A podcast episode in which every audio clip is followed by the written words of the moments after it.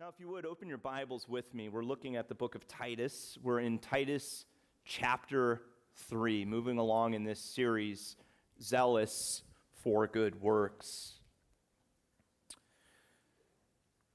Maybe you have a, a history as a racer. Maybe you were a runner, a sprinter, a swimmer. Some of you are a little more uh, adrenaline junkies out there, and you get into a really fast car and you like the sound of the rev of the engine. You know, races, most races are determined even before they begin. Uh, the official sounds the warning ready, set, go. And if you've raced before, you know what it feels like. You know how your muscles tense up as you're ready to spring forward and give the race all that you have. In fact, racers go through the motions of a million practices, hoping to execute with perfection in that moment. In the racing world, readiness is everything. I mean, readiness means the difference between precious tenths of a second. Readiness is what will keep you going. Now, say you're an adept runner. Say you have a sprinter and she's incredible. She is fast. She's quick. But she false starts off the blocks or stumbles off the blocks or she's slow off the blocks. Well, We've seen that happen before. I did in my swimming career. the official says, ready, set. The swimmer gets a little too excited. They lean forward. You hear a giant splash. They're disqualified. Think about it. Ready, set, go. Much rests on a small moment in time, even before the race begins. Olympic dreams are made in that moment, or they are crushed in that moment. Readiness separates champions from runners up. So let's talk about our series a little bit. We're in this series, Zealous for Good Works, and we've been walking through a series of steps that Paul is giving this church in Crete, and he's telling them if you take these sort of steps, you will become that city on a hill that God intends you to be. Now, first, we talked about the preaching ministry of the church. Pastor James led us in that sermon. We then went into a discussion on leadership and why leadership is so essential for the health of the church. We then looked at teaching, and one of the aspects of the teaching of the church is how do you get the teaching into the people of the church? And the way you do that is you leverage the relationships of the church. But then, right at the center of all, of course, is the grace of God, because God alone gives grace. And when the grace of God is affected, effective, and appropriated in the life and body of a church, boy, does that church have a lot of potential. Now, today, we're going to take a look at readiness. Next week, we'll look at focus, and then we'll conclude the series with learning. So, what is readiness? Well, think about a spring. A spring, when you compress it, stores energy, and we call this energy potential energy. We call it potential because it's not energy in motion yet, it is stored up energy waiting to be released. So, readiness is not necessarily the church in motion, it's the church in terms of its attitude, its willingness.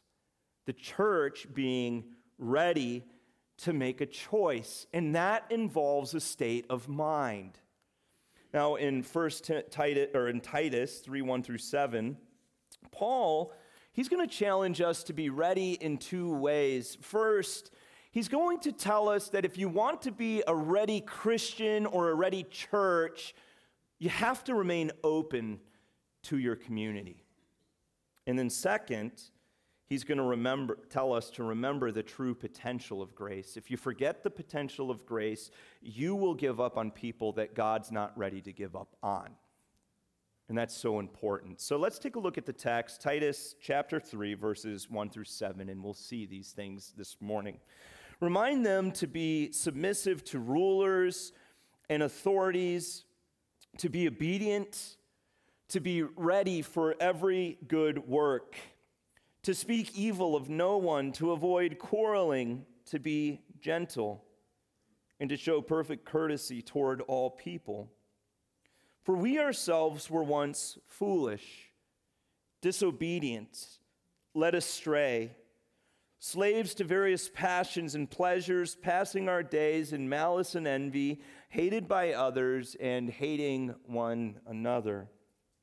But when the goodness and loving kindness of God our Savior appeared, he saved us, not because of works done by us in righteousness, but according to his own mercy by the washing of regeneration and renewal of the Holy Spirit, whom He poured out on us richly through Jesus Christ our Savior, so that being justified by His grace, we might become heirs according to the hope of eternal life. The saying is trustworthy, and I want to insist on these things so that those who have believed in God may be careful to devote themselves to good works. Well, I got a little ahead there, but we'll talk about that next verse next week. So let's get into readiness. Howard Hendricks once said this I've never met a Christian who planned to live a mediocre life, but I have met plenty of mediocre Christians. Oh, of course, Howard Hendricks always has a way of creating those one liners that stick with you. How do you plan as a Christian to not become a mediocre Christian? I want to suggest this morning that part of it involves openness. In fact, I, have been thinking about this as a value for my life, and I want to adopt this as a value for the rest of my life. And there's a phrase that's just stuck with me, and I'm, I'm starting to just use it a lot in my head and even as I'm conversing with people. And the phrase is pretty simple. It's not very intelligent. I'm not a very intelligent guy. It's just, I choose to remain open to people. That's all it is. Now, initially, as I thought about that, I was like, oh, maybe it's more about trust. Maybe I need to choose to trust people. But that's not necessarily how trust works, is it? Trust is something that must be earned and even verified over time. If you extend trust too readily to a person, you might actually be gullible or naive. But you can always choose to remain open to a person. What does open mean? Well, open means that I choose to accept you even if I don't approve of everything you're doing. I choose not to close my life off to you, even if I must establish some boundaries with you. You can always remain open toward people. You see, Paul is telling us to remain open in two ways in the text. He says this first remain open to your civic responsibilities. Look at verse 1. Remind them to be submissive to rulers and authorities, to be obedient, to be ready for every good work. Now, why does Paul say, remind them to this church as he launches into their civic responsibility, submitting and obeying to authorities? Well, I think the answer is actually pretty simple. We have leaky memories, or I even want to say this sometimes we have selective memories, right? I mean, as I think about this passage in my own life, isn't it convenient that sometimes I forget Paul's words when things are not going my way at the social political level? I mean, I quickly forget words like submit and obey when my particular party or candidate isn't in the White House. I'll tell you, church, listen to me closely here. I marvel at God's timing.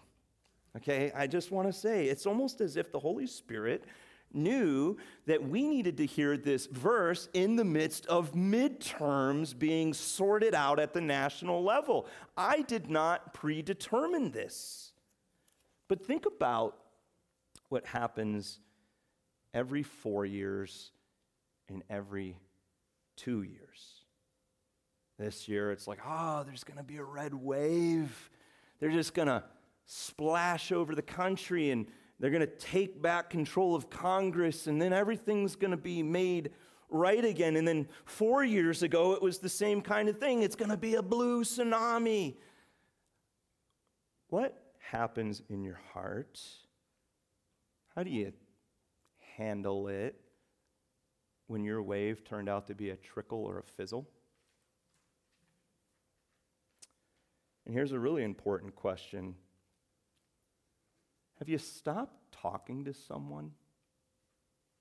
A family member, a friend, another believer because of how they voted?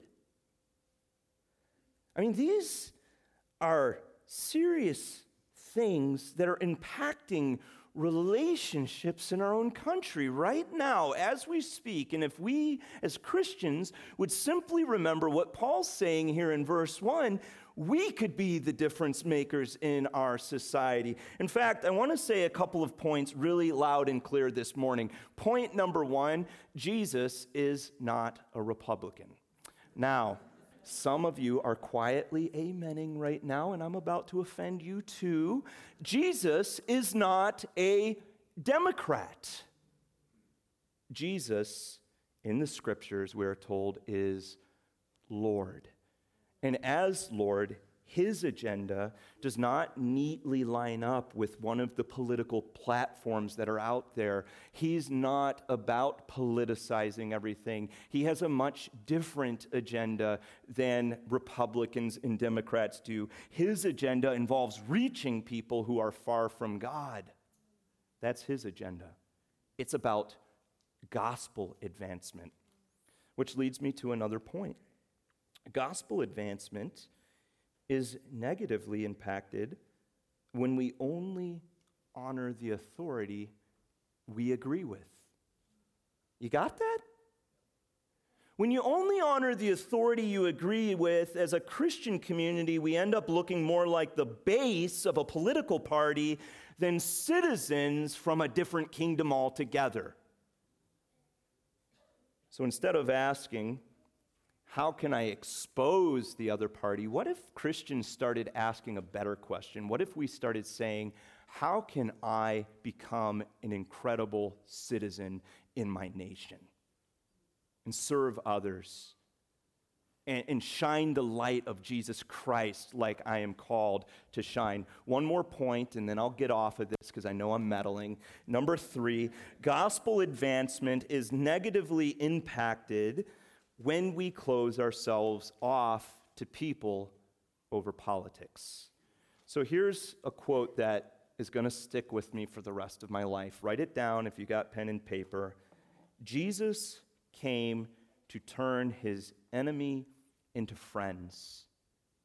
Some of you, some of us, have made the other party into our enemies. Jesus came to turn his enemy into friends, his friends into family, and his family into joyful participants in his mission. That's what we need to be about. That's Jesus' agenda. Now, isn't it interesting that Paul follows his words on civic responsibility with verse 2? He says, Now remind them to speak evil of no one to avoid quarreling, to be gentle, and to show perfect courtesy toward all people. So now he's moving from the civic realm to being open to people in general. Now, how does openness create potential for the gospel? Well, it's pretty simple. The gospel advances best through neighbor love. You got that? It advances best through neighbor love. I have a good book on my shelf I love the title of the book. It's just simply The Art of Neighboring. Now, in this book, The Art of Neighboring, they tell the story of community pastors gathering together with a, a, local mayor of the city. And they asked the mayor a question How might we, the church, serve our community better? And of course, as you start asking questions like that, you see a lot of the problems that exist within a community. So listen to some of their problems at risk kids, areas with dilapidated housing, child hunger, drug and alcohol abuse, loneliness, elderly shut ins with no one to drive them to places where they need to go. And let me just say this if you step out in between services and go to that community needs wall, you'll see that the same types of problems exist in our own community, in our own backyard. And it kind of makes me sad when I think about it here we are, communities with all these problems, and in every single one of those communities, there are churches. Maybe we need to do something about these things. Well, listen what the mayor says in the middle of this conversation. It, it really just struck me. He said the majority of the issues that our community is facing would be eliminated or drastically reduced if we could just figure out a way to become a community of great neighbors. Did you hear that? The second greatest commandment. Love your neighbor as yourself. Let it settle in. How do we typically handle the problems that we face within our community? Well, here's what I've noticed in my experience people tend to observe a problem. And you know what they do right away? They get like frustrated and antsy about the problem and they walk right up to a leader. Maybe it's a pastor who's spinning like 50,000 plates at the same time, or it's a civic leader who's doing the same thing. And they go up to that person they say, I'm noticing this problem and you need to do something about it. Now, I get why you're doing that. Why do you go tell a leader? You tell a leader because one of the leadership responsibilities is solving problems. But here's what I've noticed in my experience programs don't tend to help people most effectively. You know who do? Neighbors. Neighbors help people most effectively. What happens when one, two, or three people are mindful of an elderly shut in? Well, all of a sudden, they're thinking about this person regularly. They're saying, you know, I can get them to their medical appointment, or I can help them get groceries, or they desperately want to be in church. I can, I can drive them there. What happens when, when a parent who they already have three kids and, and their life's a little spread thin as it is, but then they just make a decisive decision in their heart and they say, you know what? I have more love to give. Yes, these are my children. It's a stewardship delegation from God, but I believe God has more love for me to give. And they grab one of the at risk kids that the friends are playing with and they invest in that kid's life day after day.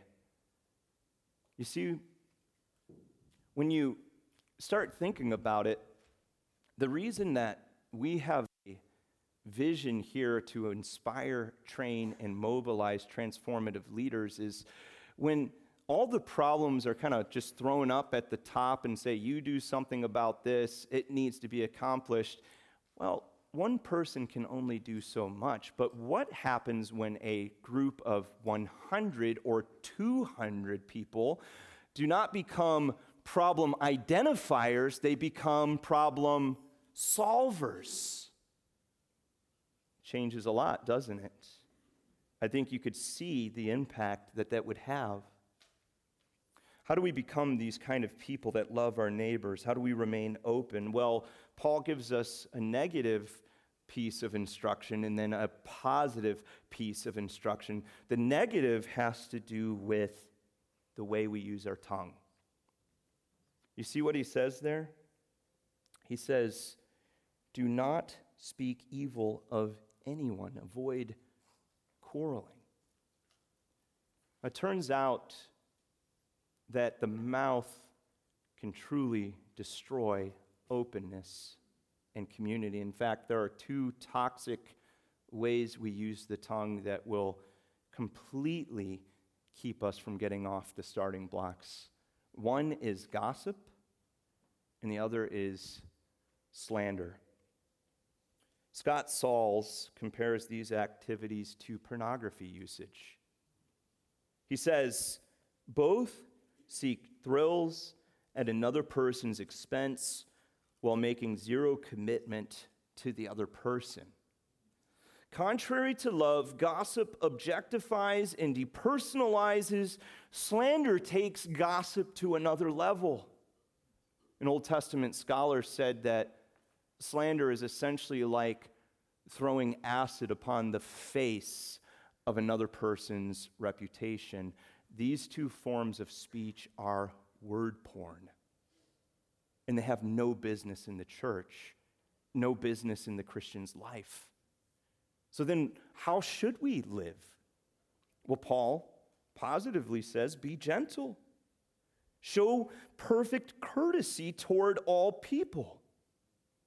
It's really about opening yourself up to the people around you, isn't it? And the more that you adopt this value, the more you open up grace potential and gospel potential with the people that you interact with. Think about the last time you went to a restaurant, you sat down at the table, you ordered food from a server. What's their name? Do you know anything about them? Maybe you frequent this place. Maybe you've been there 10, 15, 20 times in the past year. Do you still not know their name?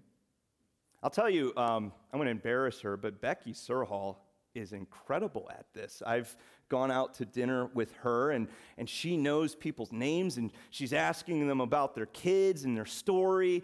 And I'll tell you what, it changes the dynamic entirely when you open yourself up to a person like that. I try to make it a practice too. I've heard about people's joys, I've shed tears with someone. It, it, it really changes everything when we approach the world this way. Openness involves the little things, and it creates potential for grace conversations. Now, there are three attitudes I want to suggest this morning that will keep us on the starting blocks, that will prevent us from realizing the potential of grace. The first attitude I want to suggest is ignorance. And I'm calling ignorance an attitude because ignorance can be a choice that we make. It can be a choice. And ignorance always leads to misunderstanding. It's just how it is. I was reading about a Christian man in his neighborhood, and he called code enforcement on one of his neighbors. Now, come on. We all have had that neighbor that let their house go and you started feeling a little salty about it. Just be honest with yourself today. The grass was getting way too high. It was just looking a little discombobulated over there, and you saw your property value doing this, right? Well, he's looking across the street, two broken down cars in the driveway, garage door falling off the hinges, paint, the whole house could have used a coat of paint. The grass is about three feet high, and he's just sick with it. He's frustrated. He calls code enforcement. And then he's having an off chance conversation with his neighbor, and he learns the story. She lives by herself. Her mom has cancer. She's left work. She's no longer employed.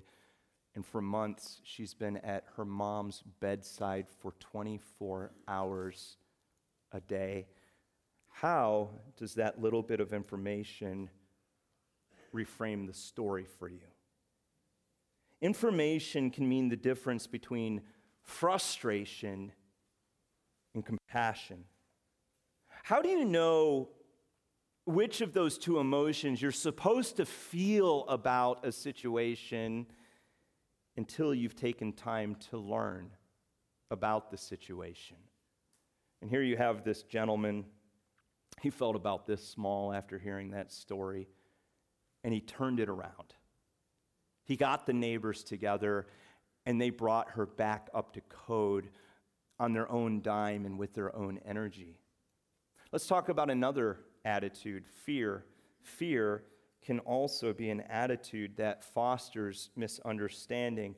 Why do we avoid serving our neighbors? Well, maybe we're afraid of what it might cost us, or maybe we're afraid of the ambiguity. I don't know what that person's like. I don't know where they've come from. I might be opening myself up to being susceptible to something that I shouldn't. Okay, like there might be some wisdom there. How do you know? Churches can let fear prevent us from being really good neighbors to our community. What if we open up the doors of the church and we have these community events and we get that bounce house out there and a kid breaks their leg and sues us? We better not do those kind of things. Well, listen, y'all. That's why we got insurance, right? And we buy really expensive insurance every year just in case that thing happens. And if we need to buy more expensive insurance the next year, let's do that instead of the alternative. Also, I think churches can adopt this attitude because we don't want to be associated with what is called the social gospel. Are you familiar with that term? Let me explain it. The social gospel is a gospel that says Jesus died so that we might practice tangible acts of love here and now. It teaches that Jesus didn't die for our sins necessarily. It wasn't a sacrificial atonement on the cross, it was so that we might become more selfless and loving to the people around us. So, Jesus, the kingdom of heaven, isn't about eternal heaven. The kingdom of heaven, according to the social gospel, is about bringing heaven onto earth right now in this sin stricken world. And let me just say this unequivocally that is a false gospel. It's false. You can't save a single person by proclaiming that kind of gospel. The greatest need of any human being is their sin problem, and people must place their faith in the sacrificial death of Jesus Christ in order to be saved. Simply doing nice things for people without telling them about Jesus will not save a single person. Not one. But having said that, is it like best to counteract the social gospel by the church pulling back from mercy ministry? Well, I would say that you don't counteract it best by avoiding it. I say you counteract it best by demonstrating a powerful alternative. And that's what we're called to do. Our ministry is an attempt to show love to our neighbors because it glorifies God and because it provides this powerful platform to proclaim salvation alone in Jesus Christ alone. And my commitment to you as your pastor as we move forward with community based outreach is this I will try my best to never, ever do any kind of ministry that compromises or confuses the gospel. I'm not interested in that. But I am interested in leading a ministry that is in line with the heart of God. And as I look at God, I see a compassionate God, a merciful God, a just God. And his people are to be like he is. The third attitude is disdain. You see, disdain is that subtle feeling that I am superior to you. It's that smug attitude where I think in my own heart, I'm doing all the right things that they're not doing, or the smug attitude where I say in my own heart, I would never be in the position that they're in right now. I never would have done what they've done. Disdain will keep you on the starting blocks. You will false start with this sort of attitude. You see, Paul counteracts these attitudes in two ways. In verse 3, first, he calls us to be humble about our sinful pasts. And then you'll notice in verses 4 through 7 that he calls us to remember the new potential that grace creates in all people's lives. Verse 3 For we ourselves, you like how he does that? It's not for you were once, he says, for we ourselves were once foolish, disobedient, led astray, slaves to various passions and pleasures, passing our days in malice and envy, hated by others, hating one another. That's what we were like before Christ, the BC days. You remember what Jesus said in that beatitude, Matthew 5 4? He said, Blessed are the poor in what? Spirit. So, not materially poor, but those who understand themselves to be spiritually poor. What does it mean to be poor in spirit? Well, poor in spirit is this understanding that apart from the grace of God, I am spiritually bankrupt. Okay, when you are in a position of bankruptcy, it doesn't matter if you're paying off small bills on the side here and there, you're doing good deeds here and there. You are bankrupt. You can't afford to pay off the overwhelming debt that's hanging over your head. And so the person that recognizes that, Jesus says, is blessed. And that puts them in a position to turn to that free generosity of God at infinite cost to himself to save them. Now, what if Tim Keller asks this question? What if you're not poor in spirit?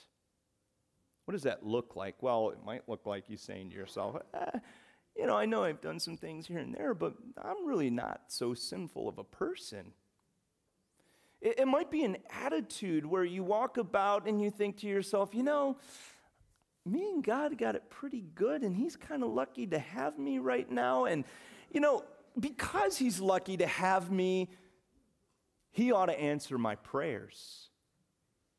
He ought to bless my life. Now, the Bible never coins this term, but Keller says if that's how you view God, you have adopted not poor in spirit as an attitude, but middle class in spirit. You feel you've earned a certain standing with God. You believe that your success, your resources, they hinge primarily upon your own abilities, your own smarts, your own talents. I said this a couple of weeks ago when we talked about grace. Jesus in Christianity does not discriminate between good people and bad people. There is no distinction. All have sinned and fallen short of the glory of God. Your good deeds, according to the scriptures, are like worthless rags before God. There is not a category of good people and bad people. There are bad people who need salvation in Jesus Christ. So then, if that's true, Christianity doesn't distinguish between that, it discriminates between humble people and proud people. Friend, whatever walls you've built up in your heart, in your life, where you say, I'm good enough, I'm qualified for God, you got to destroy that wall with the anvil, the sledgehammer of humility. Humility will unlock your potential to receive grace. It will also unlock your potential to then extend grace to other people. I love what Keller says to the degree that the gospel shapes your self image, you will identify with those in need. Is the gospel shaping your self image? Listen to it again. I'm going to read verses 4 through 7. It's a powerful articulation of this gospel. He says, But when the goodness and loving kindness of God our Savior appeared, he saved us not because of uh, works done by us in righteousness, but according to his own mercy, by the washing of regeneration and renewal of the Holy Spirit, whom He poured out on us richly through Jesus Christ, our Savior, so that being justified by His grace, we might become heirs according to the hope of eternal life. What a wonderfully succinct summation of the whole of salvation. Uh, who saved us? Well, that's pretty easy. God did. And what did we do? Well, that's also pretty easy. Nothing. How did he do it? He freely gave his precious son at infinite cost to himself. And what does this grace change for us? Everything. Presently, you are being changed degree by degree. How? By the washing of regeneration and renewal of the Holy Spirit, degree by degree to look more like Jesus. And in eternity, you will inherit eternal life. I mean, what more is there to say? There's nothing else. If God's done this for you, if He's radically changed in your life to that degree, what can He do in other people's lives too? If He can operate in grace with you, He can operate in grace in the life of your next door neighbor. Or that politician that you just think is so smarmy or that drug addict that you're like, yep, knew they were going to do it again and they did it again, or that alcoholic who did the same thing, or that homeless woman that you look at and you think, what did she do to get there? Or that extreme skeptic who you say, they're never going to trust Jesus Christ. They're always saying that they're against him. Or that prisoner. Or that person that you just look at and you think they're unapproachable, they've got it all. What need do they have for God? Do you see the true potential of grace? It's limitless. So we only need to unleash it. And the way we unleash it is by being ready to respond with our words and with our deeds. And let me say this this morning. Maybe you're here today and you have not realized that potential of grace. How do you realize the potential of grace? Well, the scriptures are very clear. Jesus died on the cross in your place. You couldn't satisfy God's just demands for your sin problem, but Jesus could, and He did it for you. And Jesus rose again from the dead. He verified that He was enough to satisfy God's demands. So, the question that I have before you this morning is Are you ready? Are you ready to receive that full potential of total forgiveness from God, that new potential of grace where not only are you saved in eternity future, but God's saving you right now and He's going to change you degree by degree? Are you ready? Well, how do I lay claim to that grace? Well, the Bible says you do it by placing your faith in the Son of God, Jesus. Scripture says if you confess with your mouth that Jesus is Lord and believe in your heart that God raised him from the dead, today, here, right now, in this moment, if you believe, you will be saved. Friend, let me just ask you this. If I'm giving you a gift, how do you receive that gift? I think it's a pretty simple question, isn't it? You have to take hold of the gift, you have to grab the gift, you have to embrace the gift. If you leave me hanging with the gift in my hand, do you ever receive the benefit of the gift? Of course not. So I want to give you the opportunity this morning, if you haven't trusted Jesus as your Savior, to lay claim to the gift of eternal life and salvation. Can I ask you all to please bow your heads? And I'm just going to lead you in a simple prayer. Prayer is simple, you're just simply telling Jesus that you trust him, that you're ready to lay claim to the potential of grace in your life. Pray with me. Dear Lord Jesus, I believe that you are the only Savior and risen Lord. Thank you for dying on the cross for my sins. I want you to come into my life at this moment. As best as I know how, I turn my life over to your care and your control. Amen. Amen. And if you've trusted Christ as your Savior, I'm telling you, you've got the potential of grace in your life. And we're about to celebrate that this morning as Doug comes forward and leads us in communion.